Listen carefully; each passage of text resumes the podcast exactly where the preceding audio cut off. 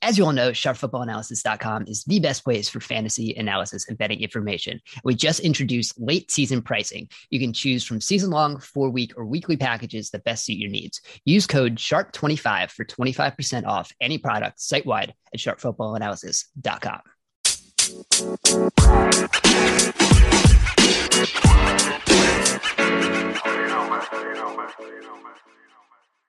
Hello, welcome to Sharp Angles podcast. I am Dan Pizzuta, joined here as always by Rich Hribar. Rich, here, here we go. Week 13, post Thanksgiving. Uh, we're we're in the home stretch here. It's it's really going, especially for for you and just uh, looking over a lot of fantasy stuff. Like this is we're we're really coming down to it. So uh, how we doing this week? Doing doing real good. Yeah, I mean FFPC main event playoffs start this week. I have a main event team that's facing Jonathan Taylor, so I'm very very excited for that uh, in round one versus the Colts. Uh, versus the Texans. So we'll see if we can survive that uh, this weekend. But yeah, it's it's December too.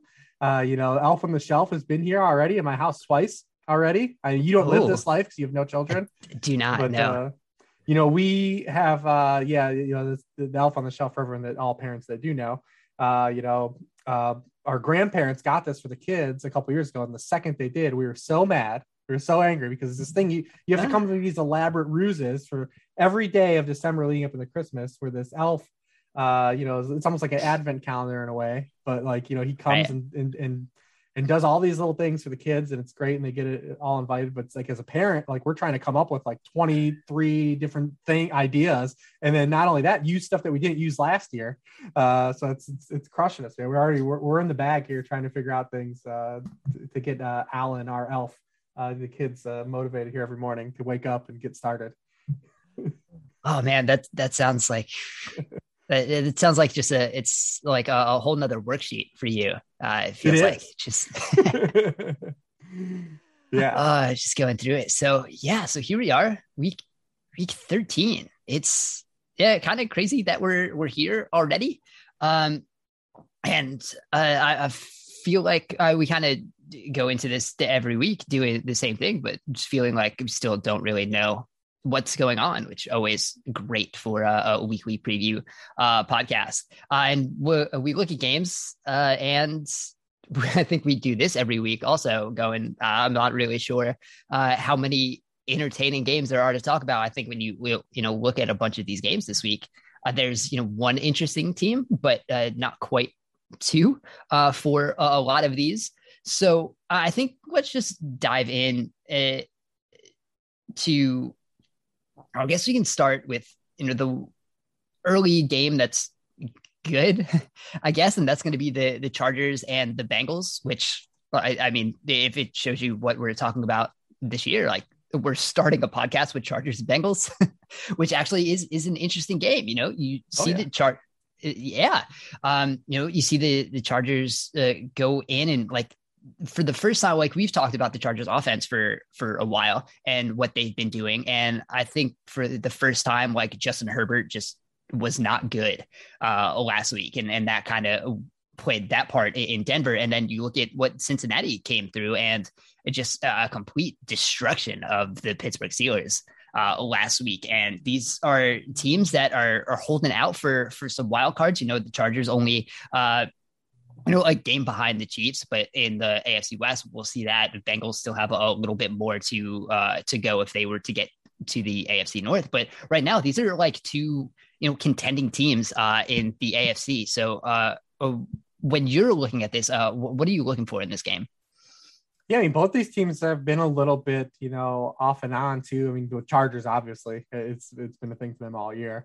Uh, they've yep. oscillated from looking like one of the greatest offenses in the NFL to just kind of being like, eh. Uh, and then the Bengals had like a little bit lull. Now they've been really good again, you know, the, the past two weeks, but they've done it in a kind of a different manner because like Burrow hasn't really been lighting it up. He actually didn't have to do anything last week. He might have yep. lit it up. They just, I mean, you got out to a huge lead and then they just ran the ball down the Steelers throughout the rest of the game. Hard to really say what happened. but we did call the Steelers a couple weeks ago, man. We did say that they were getting they were going to get steamed up for, for beating a bunch of bad quarterbacks. And then once they started facing these good quarterbacks it was going to come through the wash again. Uh, and that's kind of played out. So, so rip steelers. But back to this game i think this game is interesting because the Chargers, like you kind of brought this up a couple weeks ago, like out of the bye, they, have tried to make a really cognizant effort to stop the run, and they yeah, were they've they, done a pretty decent job of it. I mean, last week wasn't great, great indicative because Herbert played so bad in the game script. Like, because if the Broncos are a team, if they get a lead, like they're going to do what the Broncos do. Um, so they they were able to like stack rushing production, but from an efficiency basis, like Broncos like didn't like run hyper efficiently.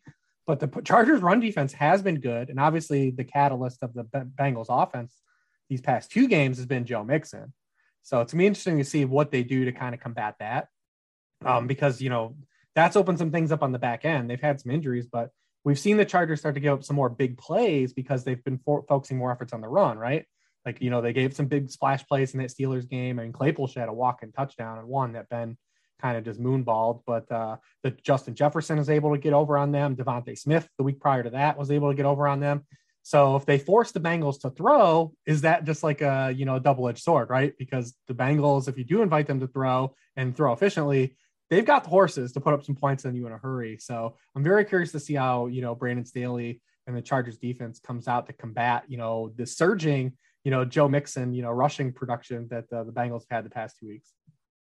Yeah, it's just one of those things where the Bengals have been fine and kind of embraced going to that ground game a little bit, getting a little more, you know, diverse in the in the run game too with with what they've been doing. You know, a lot of this stuff they were they were doing early in the year was having Burrow just go out and sling it all over the place, whether he was throwing deep, which he did really well early in the season. Um, you know, all that Ja'Marr Chase production uh, down the field, like that was what really carried them the beginning of the year, um, and they were kind of mixing in, uh, mixing uh, a little bit, and that was a terrible sentence as that came out of my mouth. Um, so, uh, but now over, over, the past couple weeks, when teams have been, you know, selling out to kind of stop the pass a, a, little bit, they've gotten some lighter boxes. You know, they are still a, you know, they're in that McVay style, you know, eleven personnel uh, type team, so they've you know been getting some light boxes and they've been able to have Mixon uh, get going. They've you know been fine relying on that, which I don't think they were, you know, earlier in the season. I think they've kind of figured out some run blocking along the offensive line, which has been a little better. Um, they're uh, they're much better, I think, run blocking than, than, pass blocking when they're really asking Burrow to take you know a lot of that pressure uh, off of the offensive line with with some of the quick game they they've been doing all year. Uh, and then you just kind of look at what the Chargers like like you said like they have been trying to stop the run. It hasn't worked great just because like they don't have the personnel to do it. Um, and and that's really been where they've struggled. They they don't really have the interior defenders.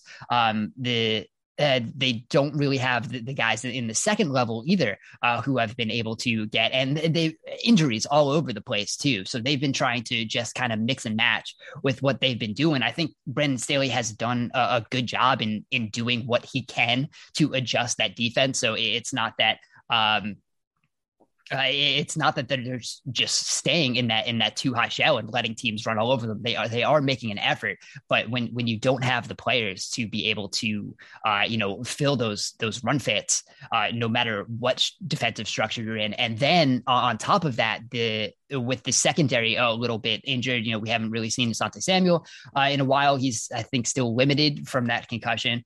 Um, you know, and, and, the pass defense hasn't been good, which oh, oh, when this Chargers team was looking really good early in the year, it was that pass defense was like a top five unit but they still couldn't defend the run. And now that pass defense isn't as good. So even putting more effort into stopping the run uh, hasn't been as good because the pass defense can't stop anyone. Uh, and, and I think that's going to be a problem when you have a team like the Bengals who you know, go three wide easily. Uh, you know, Tyler Boyd barely in, involved in some of these uh, games, but it obviously can be. I think we kind of saw it. You know, we've been waiting for an, every week in, in the worksheet. I know you're you're writing it. The Tee Higgins production is is going to be there at some point. Like he's getting these targets. One of these games is going to happen, and then you know it, it did happen uh, a little bit. So he, he like he's getting this workload too. I just think this is a, a real tough matchup. I, I, think for the Chargers just because of of how well um, you know the Bengals can can do a lot of things on offense. Yeah, the, and, yeah, the same thing we talked about. And then on the other side of the ball, I mean, this the Bengals defense has been, you know, kind of up and down too. Uh, but we know that they don't really have to play aggressive. They don't have to really send a lot of heat because they can get home at four. Yeah. Uh, and if the back end is able to hold up, because really the Chargers have kind of devolved into just throwing the ball to Keenan Allen. Like uh, Keenan Allen and Austin Ekeler. really. That's why you know Justin Herbert's aDOT is sunk.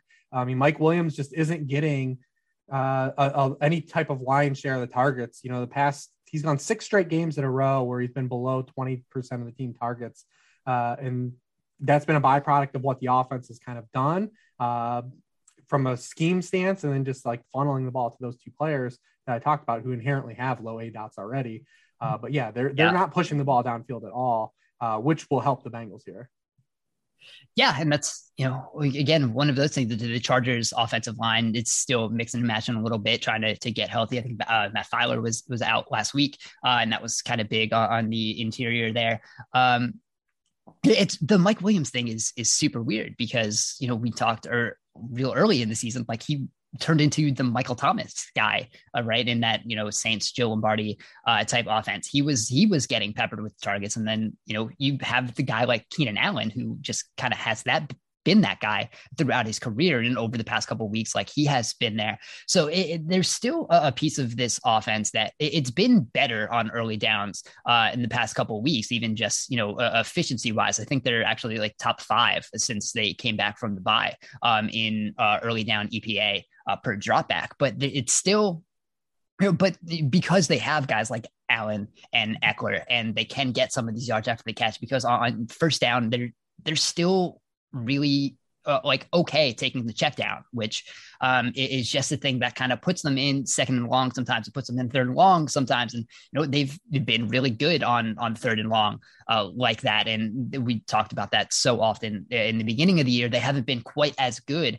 there, so they they still need to pick that up a, a little bit. So um, yeah, but when you have a guy like Keenan Allen, you you can kind of just to pepper him with targets all the time, and that is going to work out. But um, you know, it, we'll we'll see how how this pressure comes because, like you said, uh, Cincinnati can get pressure with four. Like they have good guys on uh, on that defensive line. I think you know we you look at like Trey Hendrickson, uh, we might have thought he he got overpaid a little bit in free agency, but man, he's a guy who can just you know get to the passer, and that's something that uh, is has been reliable uh, for Cincinnati, especially with you know some of those interior defensive line guys. They like picked up uh, BJ Hill from the Giants for for free, uh, basically, and uh, for an offensive lineman they were getting rid of anyway, and like he's been able to create some pressure. So they they have this like good rotation there, and I think that that might put a, a little bit of pressure on the Chargers, and I think that kind of forces them to to dump off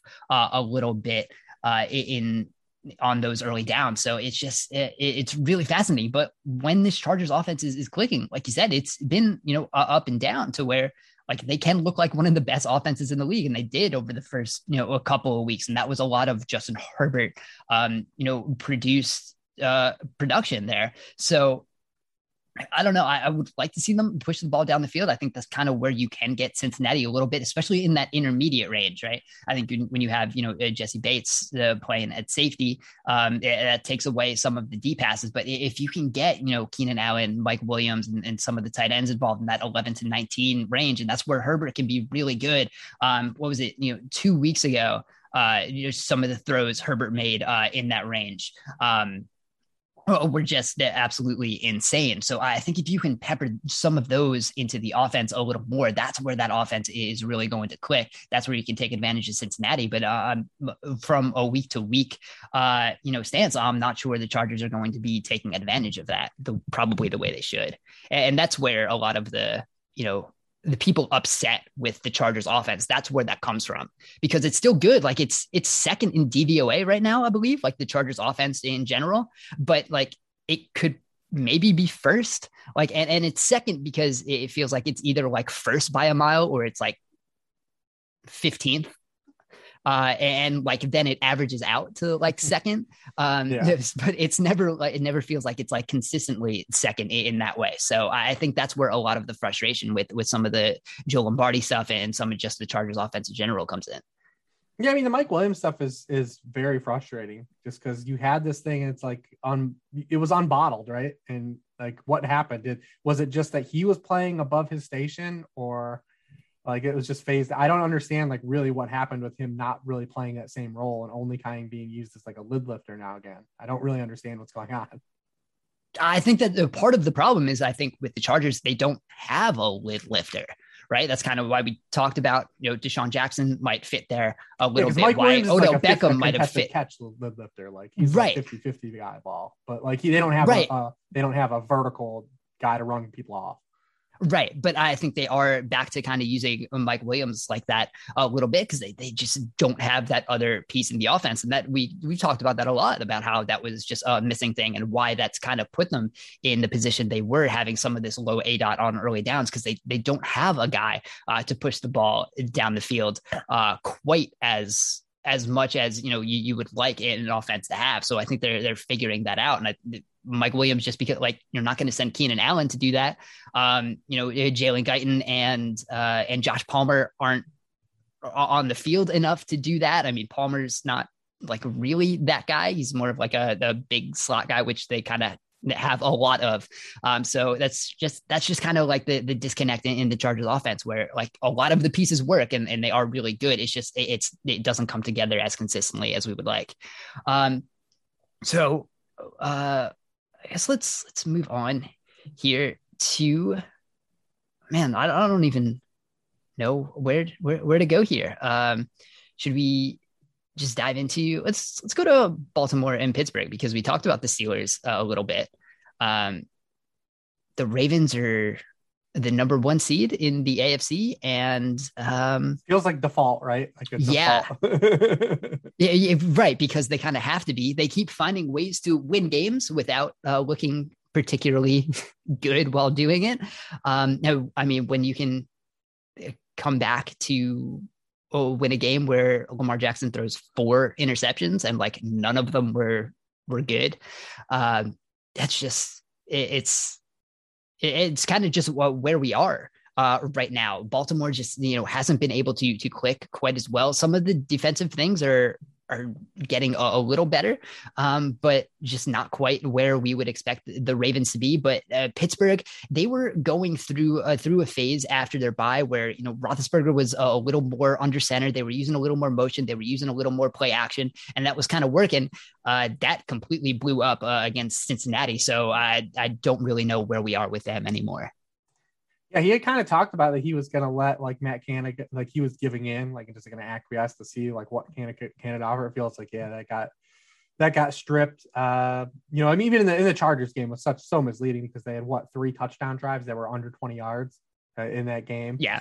Uh, from a point perspective, um, yeah, I mean, we've seen the offensive line is a huge problem. it, it is, and we kind of all thought it would be, and they can't run the football at all. And it's it's it was like a it was fine. Like Najee Harris was doing like a little bit of everything and kind of like fudging some of it. But we've seen now like the past couple weeks, like they just the lack of run game is is because you can't have Roethlisberger in his current state throw the ball 40 times. You just can't. It's just not going to be good enough to get you wins. Um, and when they face these good teams that they have to be pressed the scoreboard on, and you can't you can't slow them down because you can't run and you can't sustain drives. It's just bad. It's just all around bad. And uh, there's really nothing good I could say about the Steelers right now. Now they're probably not going to have TJ Watt in this game. Uh, Joe Haden might not play. The defense has been getting stomped on the ground as well now. So now that you have this, the, the defense, this, which has like held this team together, literally the the past, you know, you know, decade outside of Roethlisberger is now to have like their first, like they're having their first like down year in a number of years, and they just don't have the horses uh, and healthy bodies right now, and they're just getting absolutely steamrolled on the ground of late uh, by all these teams. Uh, you know, the Chargers ran all over them, and some of that was like with Herbert, but they couldn't stop. Like Joe Mixon was just smacking them in the face, even from go the first drive of the game. Like it wasn't like the, the Bengals got a lead and then ran the ball. It was it was right right from right from jump. They were just running down the Steelers' throats. And now you face a Ravens team that hasn't really run the ball great with their running backs, even with Lamar, really. Uh, but we know they're not going to go away from it. Like this is what they do. So it's it's just not a great matchup for them. And this game has potential with the pieces and like the way the Ravens play defense. I want to like talk myself into being like excited about it, you know, even potentially going over this point total. But both these teams have been so kind of anemic offensively. It's it's hard to feel really great. Lamar's deep ball has he's three of 18 on throws 15 yards or further downfield in his last three starts. Uh, it's kind of just neutered like the big play Hollywood stuff we were getting earlier in the year. Bateman had his like role reduced on Sunday night after he was like trending up. So we don't really kind of know where we are with that. Uh, Andrews has still been playing excellent, but uh, yeah, we're kind of in a weird state here with the Ravens that we've talked about multiple weeks. Like they, they just something's been off with them all year, even outside of injuries, and um, it's really started to leak into their performance now because Lamar was like in the MVP conversation for like through six weeks, and now I I don't think he even is even like really in that orbiting it right now. Yeah, it was just kind of one of those things. It was no, by default because I, while some of his production uh, wasn't, you know, completely there in a statistical sense, I think we all saw what he was working with. Um, so he was he was really carrying uh, that offense, especially early in the year with how he was passing. Uh, a little bit later in the year, how yeah, he needed to run because the passing wasn't there anymore. Now neither one of those are working uh, quite as well, but we'll we'll see. You know, a week removed from uh, the the illness uh, he had uh, coming back, so maybe that helps uh, a little bit. But yeah, I mean, it's another thing in like this this MVP race, like. who who wants to be MVP? No one really. I think uh, when you look at EPA per dropback right now, like Kyler Murray uh, hasn't played in two weeks, and like by sitting or um, like he's jumped to number one because everybody else has has fallen down. I think you look at the you know the the betting favorite. I think right now is is Tom Brady, but like he's had bad games in, in two of the past three weeks. Um, so uh, I think it probably comes down to whoever is the quarterback of the the number one seed in you know one of these conferences is is going to be it, like just by default. Um, so yeah, it's just an interesting the time with all of it is like with while there's no good teams, there's no been no there's been no good standout player uh, either, which which is kind of uh, crazy um, as we look at uh, a lot of what's going on here. Uh, I guess we can just get into like Sunday night because that becomes now a, a, real interesting game after what Denver has done. You know, the the past couple weeks, especially last week. Um, Teddy Bridgewater uh, coming in, getting hurt. Uh, Drew Lock looks terrible. Uh, Teddy Bridgewater comes back in and like has just like one of the most efficient days throwing the ball on like one leg. Um, and then we look at Kansas City, who we've talked about. You know, the, they've been the past couple weeks when they were playing, uh, they're coming off a bye, but they got some teams that were going to play that that single high structure, and that's what they killed. Uh, so we saw them bounce back a little bit. I'm interested to see what it's going to look like against, you know, the the Fangio defense, right? Um, you know, and that's a defensive structure that has not worked well. Um, for the Kansas City uh, offense. They uh, obviously, like we talked about that the entire time, they struggled, and, and Denver is able to, uh, you know, they they have the pieces that that can kind of you know hang with hang with Kansas City because that's just what that's the that's a defensive structure that uh, has been used on Kansas City so often. So I think that the, the dynamic here uh, is is just like uh, super interesting as we go into this game. I mean, Denver is another one of these teams that just like, what do we have on a weekly basis here? I mean, they they they they dominate that game against the Chargers. They dominate against the Cowboys, and they just no show at home against the Eagles. Uh, you know, not they're not even competitive against the Eagles in that game. They they're not even competitive against Case Keenum on Thursday night. You know, uh, a few weeks ago in Cleveland. Uh, Teddy uh, is is really good against the blitz this year, but I'm just worried like is is he just like too banged up at this point? Like, he's just been dealing with stuff all year. It feels like, and maybe he just like he's just not healthy and just never will be fully healthy at this point of the season to kind of combat, you know, if the Chiefs are able to score some points here. That's kind of the the one thing. I would like really like this Denver offense here in this spot against the Chiefs. And the Chiefs defense has been playing really well. They've just gotten hyper aggressive, right? Like Spags has just said like we're going to blitz a lot. And as a byproduct too, uh, that coincides with that is the Chiefs have really started to play more ball control offense. So they're saying, hey, you don't you Spags, your defense doesn't have to be on the field a lot all game. So if you can just try to generate enough stops or or or, or blitz teams faces off to get out onto three and outs, like we'll hold the ball longer. Uh, and that that kind of marriage has kind of been kind of what they've gone to, uh, you know, like the past month of their games. Uh, you know, they did it against the Cowboys too. They just sent just sent heat. This is like that's what they've been doing, and, and Teddy's eating that up. And the Broncos have playmakers to do that. Um, but like I do just worry though, like Teddy's just so banged up right now at this point. Yeah, I mean, the with the Chiefs, it's interesting because they haven't really uh, blitz much more than than they were. Um, so from weeks one to seven, uh, they were blitzing 30% of the time. Since week eight, it's actually only 27%. And some of that is, you know, some of those individual games that were in there. But they're playing man coverage behind it at about the same rate. And they were one of the most man heavy teams uh, in the league there. And they just, you know, been better at it because they are getting a little more pressure um, on on those blitzes. Uh, so they are able to, you know, hold up in coverage a little better. And that's just uh, been a big thing. Uh, so from those weeks one to seven, um, they were only 27th or tw- sorry, 29th in success rate in man coverage. And since week eight, uh, that has gone to third. So it's just a clearly significant uh, improvement in how they've been able to you know hold up uh, behind that pressure. So it, that's been that's been huge and that's been a lot of what this turnaround uh, has been. I think they've started to figure out some of those pieces. So yeah like you said it's going to be you know real fun to watch because you know denver can go like four deep at a wide receiver. We haven't really seen all of those pieces you know come together there's you know we have uh, a game where it's you know a Courtland Sutton game. We have a game where it's a, a Tim Patrick game, and uh, it, will be.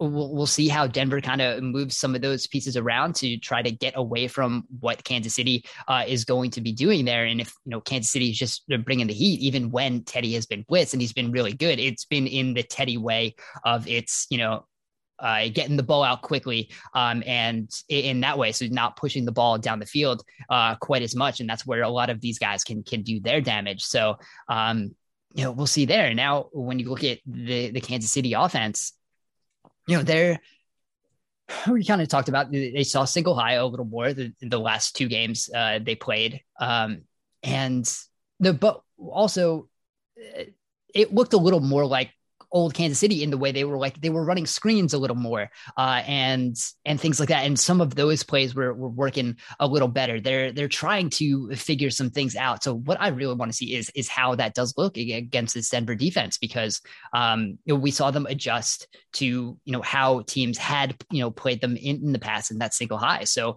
uh, what this looks like against you know the the Fangio defense is going to be really interesting. And I think really is maybe you know a tipping point in what Kansas City uh, can be uh, for the rest of the season because you know it has uh, kind of talked about it before as much as what's going on with Kansas City like they're sitting the first place in uh in the AFC West. They're within you know striking distance of potentially the the top seed uh, in the AFC. So you know after all that, Kansas City is just kind of you know where we kind of thought they would be. A weird way to get there, uh, but I think they just it just kind of seems like they're too talented. And again, we have you know Kansas City off a bye, so they have uh, it's the old Andy Reid thing, but like oh, yeah. they've now had time to to think about it. So I, I would expect to see some some cool things uh, coming out from them.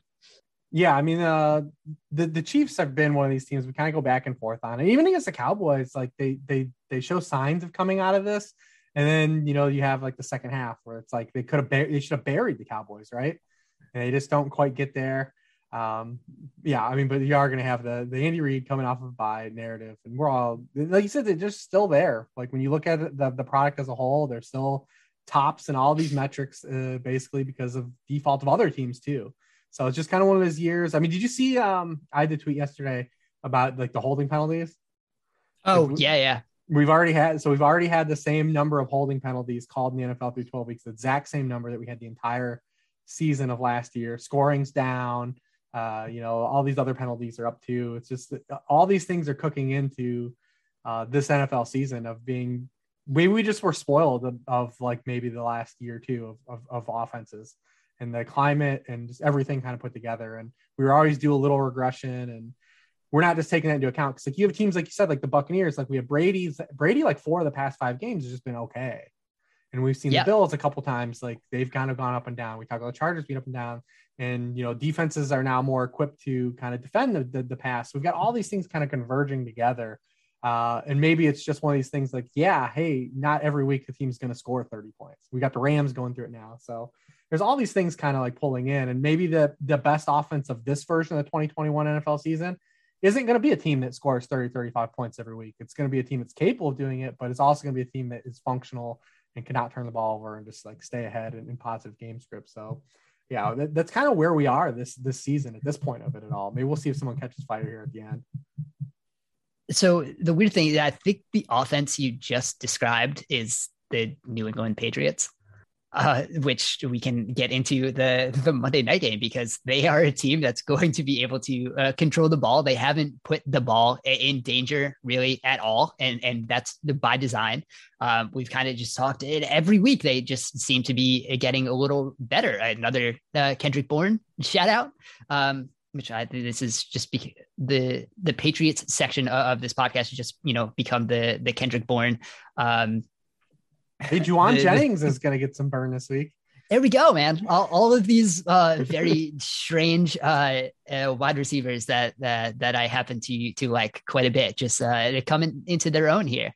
Um, so, uh, but you know, Bourne is I think a piece, a big it's not so much a big piece of the offense, but I think a big piece in the Patriots figuring out what they are right now, right? Because uh, he's you know getting getting more run than Nelson Agholor, which I think uh, we've have talked about this, but I think that has gotten the Patriots to be able to you know work to to what they want to do in, in, being a little more you know ball control you know some of these you know shorter passes and can come after the catch and, and Bourne's you know just been great in some of these contested catches uh to down the field but um you know you look at that that crosser he had for for the running uh the catch and run touchdown uh last week against Tennessee like that's what the Patriots want Mac Jones to be able to do, and like that's what they want that offense to be structured uh, to do, especially in the passing game, and then they can just run through people um, on the ground. So I think like when you talk about the the potential offense, like and they can put up 30 uh, if they need to. And right now they have a defense that uh, will allow them uh, to do that. And like they don't have to put up 30 because people aren't uh, scoring uh, quite as much on, on that defense. So um, but then you look at, at, Buffalo, and I think they are the complete opposite. They can put up 50, uh, and they can probably put up three also because like they could have one of those games where they turn the ball over, you know, three times. Um, uh, I think when you look at uh, Football Outsiders variance, which just tracks like DVOA on, on a week to week basis, uh, I believe right now Buffalo is the least consistent team they have ever tracked um, so they can like look like the best team in the league. And we've seen that, and we've talked about it how much they blow out bad teams, uh, and that's great for, and that shows what a good team can be. We want good teams to blow out bad teams, uh, but then they like have these stinkers, and, and, sometimes against bad teams, like we we talked about them against Jacksonville. So uh, when you're looking at the two dynamics of what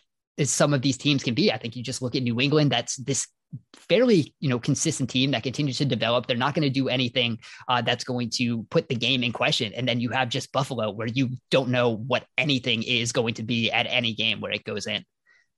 Yeah i mean the thing with the bills you worry about too is just that you know and it's a small sample but the style of defense they play versus teams that want to play like power run football. Yeah. And that's kind of the one like element here in play. Because the patriots obviously now that Rhamondre Stevenson is is worked his way into the offense as well. I mean, they're a team that's going to line up and they can they can play two tight ends. They can just and they can just run it down your throat. And that's my concern here for the for the Bills side. Now, if the Bills also though, if the Bills can come out and, and get up like 14 early, then uh, vice versa, that's like terrible for the Patriots. Uh, you know, to have to try to pass their way back into a game. We haven't really seen them have to be able to do that. It's been right. a lot of Mac and controlled game scripts. Also, Mac has had a really great run of just not facing teams that can rush the passer, like a, yeah. a tremendous run uh, of teams that don't really rush the passer. So, and the Bills are, you know, they're number one in the NFL in pressure rate. Um, so we'll see. But a lot of that too is a byproduct of, you know, they get these leads on teams and they can, they're, they're just playing downhill the, the rest of the game. So it's gonna be interesting to see kind of what happens there. Uh, I, I, am curious this from the Patriots offensive perspective though, like how good they perform here in the spot. And uh, obviously losing Tre'Davious White is big for the Bills. Yeah, it's huge. Yeah, I mean, I don't know if the Patriots are a team that are necessarily going to exploit it. Uh, Donald, right. you know, in this in this particular matchup, I'm I think it's still more like I said, the power run game. But uh, it's literally going to be the start of this game is going to dictate so much, right? Because if the Patriots mm. come out and they and they're running the ball well and they get up they can control the game. But, but vice versa. The Bills can score a quick touchdown, uh, or get up and they force the Patriots to have to pass, like that's not their game. So it's gonna be interesting to see how that plays out. I'm also curious to see what does what do the Patriots do? Obviously, you know, Bill Belichick, arguably the greatest defensive coach of, of our time, maybe ever. what does he do uh, defensively to play the Colts? Because what they've done typically this season, you know, they're uh, more of an aggressive man-to-man defense, and that's not what you want to do against the Bills. He tried that last year, and J.C. Jackson got run off the field by Stefon Diggs, like absolutely embarrassed. So what what a, do they kind of break their mold, and, and how are they going to defend the, the Bills? Because that's been kind of the way you defend the Bills. You know, play. You know, it's been buzz buzzword of the, the season, but you play that shell coverage if you can get home uh, they they struggle. So I mean, you don't want to play a lot of man though against the Bills because uh, they've destroyed that this season. Yeah, and not in. It's interesting because it's it's not really you know in the same way they did last year, right? And I think like I I wrote about this. Uh, I think the heading into the playoffs last year about how Stefon Diggs was just like he was so good at setting up so many of those like vertical routes. He was living off like the curls and comebacks off of that, um, and had so many more yards and and receptions off of those two routes than like anyone in the league over like the past couple years. They're not setting that up in the same way, and they haven't connected uh, in the same way. So they've you know been trying to you know figure out how to get Stefon Diggs because we haven't seen as many big Stefon Diggs games and uh, or, or, you know, early in the season, you know, Emmanuel Sanders was was the deep threat on this team. He like he led the league in aDOT. Um, he was getting those big catches downfield. That hasn't quite been the case um, either. So I am really uh, intrigued to see how the Patriots do go about this because you know sometimes you do have that. You know, they'll they'll I don't you, you don't want to put like Jalen Mills on on Stefon Diggs even with you know a, a safety bracket uh, over the top because like you just you don't want Stefon Diggs on Jalen Mills if you're uh, the defense, even though that is kind of the way they've uh, you know played some number one receivers a little bit. And like you said, so it, it's either that or it's you know it is J.C. Jackson one on one. So um, it is going to be interesting because the, you know the Patriots are that that man kind of coverage team. They are playing a, a, lot of, you know, it's single high, uh, both uh, pre-snap and, and post-snap. They they want to be in that like that cover one look just because like that plays to the strengths of what they're doing. Um, and, eh, but then you look at you know what they can do up front, and I think that that's going to be a, a big piece of this because like they're one of those teams that can uh, have seven guys on the line of scrimmage. They can maybe rush three they could maybe rush seven. Uh, you just you just never know, and that's part of what this this Patriots uh, defense uh, has been. And you know the the Buffalo offensive line hasn't been you know as good as you would hope. And Allen has been uh, his process is sped up a little bit under under pressure. Uh, this year hasn't been quite as good there. So yeah, it's just there, there's so many dynamics uh, into this game, and and I like you said, I think whichever one strikes first is really going to you know is set the tone for the game. And I think everybody's gonna. I think everyone's throwing a fastball uh, in, in, this game, uh, especially you know early in the game, just to just to see and if you can blow one one by the the other guy, I, and that's really a, what takes the advantage. And I think either way puts the other team at a disadvantage um, uh, to start. So I think uh, for know, Monday night games, I think this is going to be one of the more fun ones, and it's it's going to shape really the AFC. Um, because we have well we talked about this we have the patriots and bills in two of the next four weeks, uh, I believe, maybe three weeks. Um, so uh, these are the two teams on top of the uh, AFC right now. You have uh, you know the Titans who uh, continually falling apart are still the number one seed, but um, you know I think if the Patriots go up here, uh, like they have a pretty good chance of, of somehow being the number one seed. But you know if if the Bills win, it's just like th- this these next couple games. And you know, we've talked about the Patriots of they haven't really like played that the grade of teams, even though they are like really controlling a, a, lot of these games. Like we haven't seen them play a team like the Bills yet, um, and, and we get that uh, over the next couple weeks. So uh, over the next month, we'll, we'll really see what this you know AFC is is shaping up, and that's that's really fun that we get uh, matchups that could potentially be this good uh, this late in the season. Yeah, I mean, I was I took the Patriots fourth in our our, our draft. So I was high on them, but I'm also at this point of the season the one like I'm one of the people that's like pumping the brakes a little bit uh, because I've been waiting for like these matchups. You know, Bills, then they have bye, then they get Colts, Bills. Uh, so and two of these games are the next two are on the road too. So uh, I'm these are this is like the test, right? Uh, um, they have already they played the Cowboys really well and they played the Buccaneers really well, so they do have that kind of to lean back on. Um, but these are these are the ones. These are the ones that I'm really gonna like the, the make or break where I where I reside on the the Patriots from a big big picture scale of like are they an actual team I believe that can go to the Super Bowl or not. Um, so yeah, I'm excited. This is this is one of the Monday night games, and uh, we've had a string of Monday nighters that haven't been haven't been the greatest uh, on paper. So this is one to look forward to um, for sure. I think that you yeah. can flex Monday night games this year too. We haven't seen one yet, but I believe it's actually and it's eligible. Is it? Yeah, I believe it's a, a thing this year. They have to do it 14 days in advance or 11 days in advance, something like that. But they can flex Monday Night Football this year. Yeah, well, I, I mean, it, it's good that we were getting a, a, good game. You know, we've talked about in the past how we've kind of needed a, a Manning cast game for flex. the the Sunday night game was flex. It was supposed to be Seattle, yes. San Francisco, which thank goodness we're not subjected to another Seahawks uh primetime game. Oh, yeah, I mean, I, I was just going to say we've like we've needed a Manning cast uh, to get some of these, you know, Monday night games to be, you know, watchable. Um, there was not one last week, and I will be honest, I did not pay uh, very close attention to that game live. Um, and I think that I, I I think I came out the winner there. Um, but the um, Seahawks but, have played like it feels like the Seahawks have played like six primetime games, and man, they are just they are they play unwatchable football. Uh, right now, yeah. Um, I think over the past the couple weeks, really like no no quarterback has been worse than than Russell Wilson. Um, by like EPA uh, since he's uh, come back. They just like can't figure things out. I think it is uh, kind of funny, like even as bad as like the Seahawks have been, you can still like find Tyler Lockett uh, wide open down the field like once a game. Um, so that's that's always going to happen, uh, no matter how bad the Seahawks are playing. But um, man like uh, I, I, wrote about this like a couple weeks the two weeks ago um, when they uh, came off their loss and i think even more so now like what this means for the Seahawks right now is uh it's real interesting. Like, does Russell Wilson want to be there? And I think if he is, you can find a way to like really put an effort to build uh, around that and try to bring some more pieces in. But if he uh, doesn't want to be there, I think right now, you know, after the past couple weeks and, and how he's played, I, you have to like wonder what Russell Wilson is right now. And if that's just, you know, a finger and coming back from an injury or if it's, you know, a deeper thing, because I think we kind of have seen now from like the past three offenses, uh, they all kind of end up being the same and they still have mm-hmm. some of their same weaknesses. So it's kind of like Russell Wilson is one of the best quarterbacks in the league, but I think there are still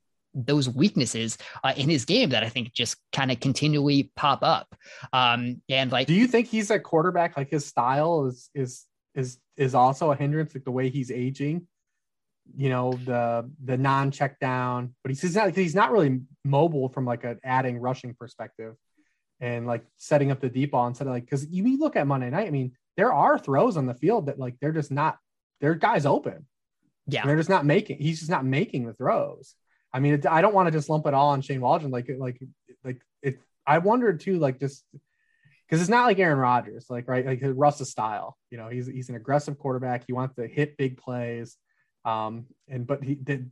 It's a tough way to live. It's a tough way to, to, to live on offense uh, when, you, when you're not able to, to move, get first downs at all. Yeah. Yeah, absolutely. And, you know, sometimes it, it is nice to, you know, throw the ball up and, and let DK Metcalf do a, a, DK Metcalf thing. But when, you know, teams are, are playing for that and, you know, it, it's not that they don't, we oh, talked about this in the beginning of the season. Um, you know, it's not now that they don't have, you know, a guy to play that, you know, underneath role when teams are selling out to, you know, stop the the DK Metcalf and, and the Tyler Lockett from going deep. Um, they're just not always willing to throw it too. Like we kind of expected Gerald Everett to to be a little uh, bigger piece here. They they still don't really have that third wide receiver um, uh, that can you know play that part. But even you know they have Everett. He could be doing that and we've seen it like a little bit but never like fully committed to you know have that type of piece be a big part of the offense but um I don't think we need to worry about the Seahawks anymore because they signed Adrian Peterson, so everything's fixed.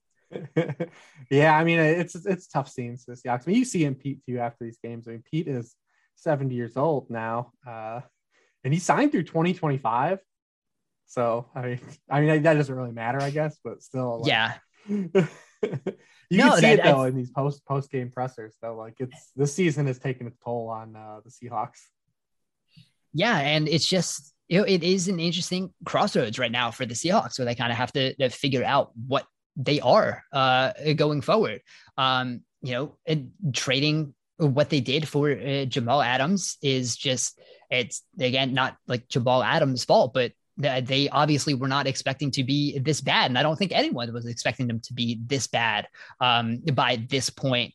Uh, and giving up that that first rounder in uh, for the 2022 draft, it's just um, you know, it, it puts them behind because they, you know, they haven't been super aggressive in in adding team uh like players who could really develop. Well, I think when you like if you look at this roster right now, what what is there to build around if you were to start rebuilding? It's like it's DK Metcalf and like that might be it. Like there, there's not a lot of you know young building blocks around here. They've you know mm-hmm. swung and missed on almost all of their first round picks over the past couple years, um, and that that is starting to to creep up a, a little bit, and then it's it's putting them uh, in a place where you know they're clearly the worst team in this division uh, right now.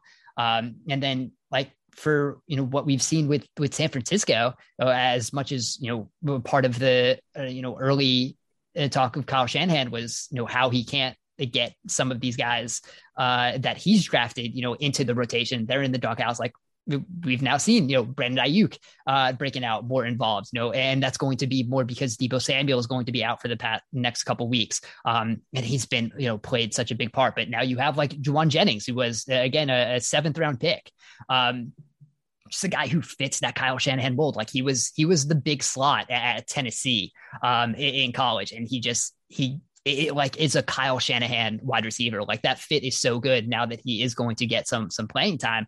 Like that just it, it's a piece that fits really well since they've had George Kittle back. Like it's it's been um you know the, the offense has been great. The the offense is completely different when Kittle is on and off the field. Um, but I think you, you, look at some of those pieces and they've been able to, to figure it out. So uh, I'm not sure this gets much better for for the Seahawks over the next uh, couple weeks. Which like it's that it, it, this could be the the end of Seattle uh, as we know it uh, heading into the offseason. and that's going to be um, you know uh, just a real interesting uh, dynamic change for for the entire league.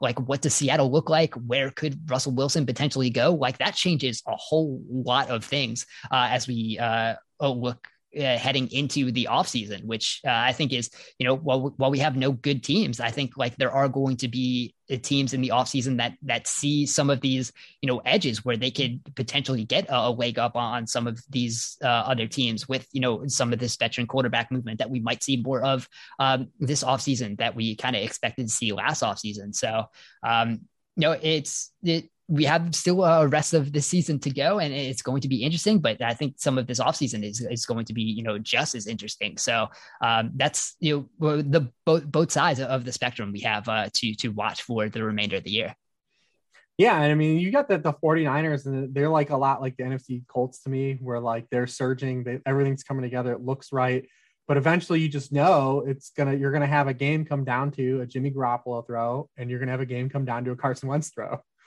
Like it's you know both both of those teams are so, they're they put themselves in such a good spot and, and they're they're really good all around teams and I believe in them as a team but then also when it comes down to the end of the day you're going to need one of those both those quarterbacks are going to be asked to win a game and I have no faith in either of them to do it. Yeah, and that that's the Wentz was awesome in the first half of that Bucs game and then you see it, it happen again man it happened again.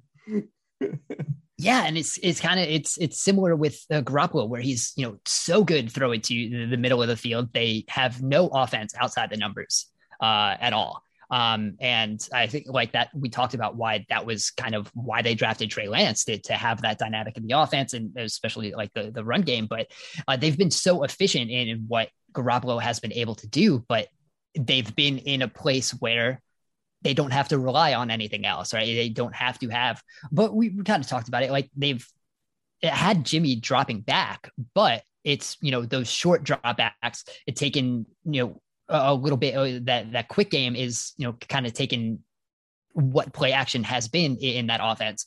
Uh, but it's again, still short passes and, and run after the catch for, for these guys. And it's not, you know, asking Jimmy Garoppolo to to drop back and, and make um, you know, were really tough throws, although he has been, you know, super efficient in what he's been doing. Uh, I, it's going to be real interesting to see what this offense looks like without Deebo Samuel, because that wide receiver run game changed up just enough um, that it uh, was able to uh, get defenses uh, off their game and have to worry about something else and could, you know, take away uh, having to worry about you know the the throws outside the numbers, which just don't exist in the San Francisco offense right now. So how they adjust here um, without Samuel for the next couple weeks, I think is going to be real interesting for for what San Francisco could potentially be. I was I was ready to to stump for a Deebo in the MVP race take, uh, but then he got hurt yeah, that that's just like one of one of those things. Like it could have like even you know offensive player of the year should be in there. Um, and yeah, if if San Francisco uh, made a run while Deebo was not only being a great wide receiver, um, because he flipped, uh, he was like a, being, he was like a bona fide alpha wide receiver for ten weeks of the season. Yep. And then they were just like, "All right, cool, we're gonna start playing at running back," and he was awesome. He was awesome at that.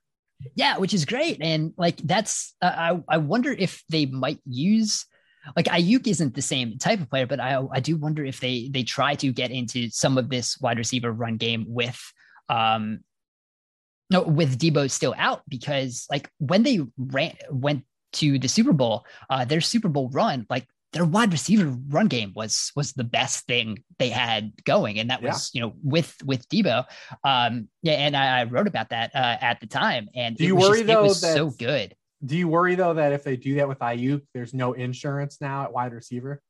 Like if Aiyuk were to get hurt now, now you are relying on Jauan Jennings as your wide receiver one, uh, and, and Trent Sherfield. You know, so it's, it's, a, it's a little tougher, right? To just go out there and say we can use Aiyuk in the same fashion or mix it in, um, because if he takes a hit or is you know bounced out of a game, it's just Kittle. Yeah, and I think I think we have seen what that offense looks like. I mean, we just said how different the offense is with and without Kittle, but when it's only Kittle, uh, that's that's a little tougher. So yeah, uh, I wouldn't expect them to use the wide receiver run game quite as much without Deebo, but I think we we see it mixed in uh, a, a, little bit um, because I, I, think at, this point I, he was like a bona fide. He was like a ridiculous return man in college. I, uh, Alabama actually offered him a scholarship just to return kicks, and he chose Arizona State because they were going to play wide receiver because he was a JUCO guy. Um, but he was an awesome return man. Uh, I, I, thought we'd see a lot more of that from Waddle this year too, but we haven't really seen a lot of it. Uh, you know, in, in the Dolphins, I, there's there's still a lot of uh, a Waddle left on the bone here. Oh yeah, I yeah, think. Because yeah, um, I mean, Waddle was just an insane guy with the ball in his hands. Like we haven't seen a lot of that this year, but Aiyuk was the same way though in college. Basically, is what I'm getting to. yeah, absolutely. But uh, I think if we uh, you know, we we talked about our wins draft earlier. We talked about our, our props draft that we had the, the week before that. Uh, J.C. Jackson over uh, four and a half interceptions nice. already hit. Jaylen Waddle over 750 and a half uh, receiving yards already hit. Um, so I think those are those are the two we've had uh, so far that hit. So yeah, um, ride it. There we go. I think who's the fastest that, ball carrier this year? Or who, uh, ooh, oh, who was that? I was just looking at that the other day. Um, it is uh, it has not been Raheem Mostert, well, uh, which unfortunately it could have um, been. It it absolutely uh, could have been. So the top, oh, this is funny. Uh, Marquez Valdes-Scantling uh, on the 75 yard uh, touchdown reception in week 11 uh, has okay. currently been the fastest. Uh, second fastest was uh, Patrick Surtain uh, with his uh, 70 yard interception return uh, last week, uh, which kind of, you know, like we said, when you're looking at that stuff, it's guys who have a free run runway, right? Yeah. It's not necessarily the fastest guys. It's guys who have a wide open field in front of them. And, you know, a 75 yard touchdown and a, and a 70 yard interception return, like that, that's what you have. So, yep, you got to um, go top speed for the whole way. Like it's, yeah. It's it and and enough enough time to get to top speed, right? Because you're not doing that on, on a 10 yard reception, no matter uh, you know how or if you got to make a fast you are. Yeah, yeah, yeah. So interesting. I was wondering who it was though. I was just thinking about that because I there remember that was right one now, of your prop. That was one of your prop bets. It was, yeah. Uh, that nice. that one is is not going to hit, but uh, wow. well, Listen, Maybe. transitive property, Elijah Mitchell. I don't know. Sure. Yeah, the, the process was fine. Uh, and, I'll, and I'll take it. So, uh, on that note, I think we can uh, end the show here. Um, you can find all of Rich's work and all of uh, my work and all of the team at Sharp Football Analysis or work at sharpfootballanalysis.com have a lot of good stuff, have a lot of, you know, fantasy uh, betting, obviously Rich's worksheet. If you are still in your, your fantasy season, which uh, congratulations to you. Um, you know, uh, and all, of that is going to be uh, on the site. Remember, we have our Rich's Fantasy podcast and our betting podcast with Ryan McCrystal also on this feed. Uh, if you were listening to this uh, on the same feed, so you should be listening to those two shows. Also, they have been great all season. Um, you can find Rich on Twitter at LordReebs. You can find me on Twitter at Dan Pizzuta. Thank you guys for listening, and we will talk to you again soon. You know, man. You know, man.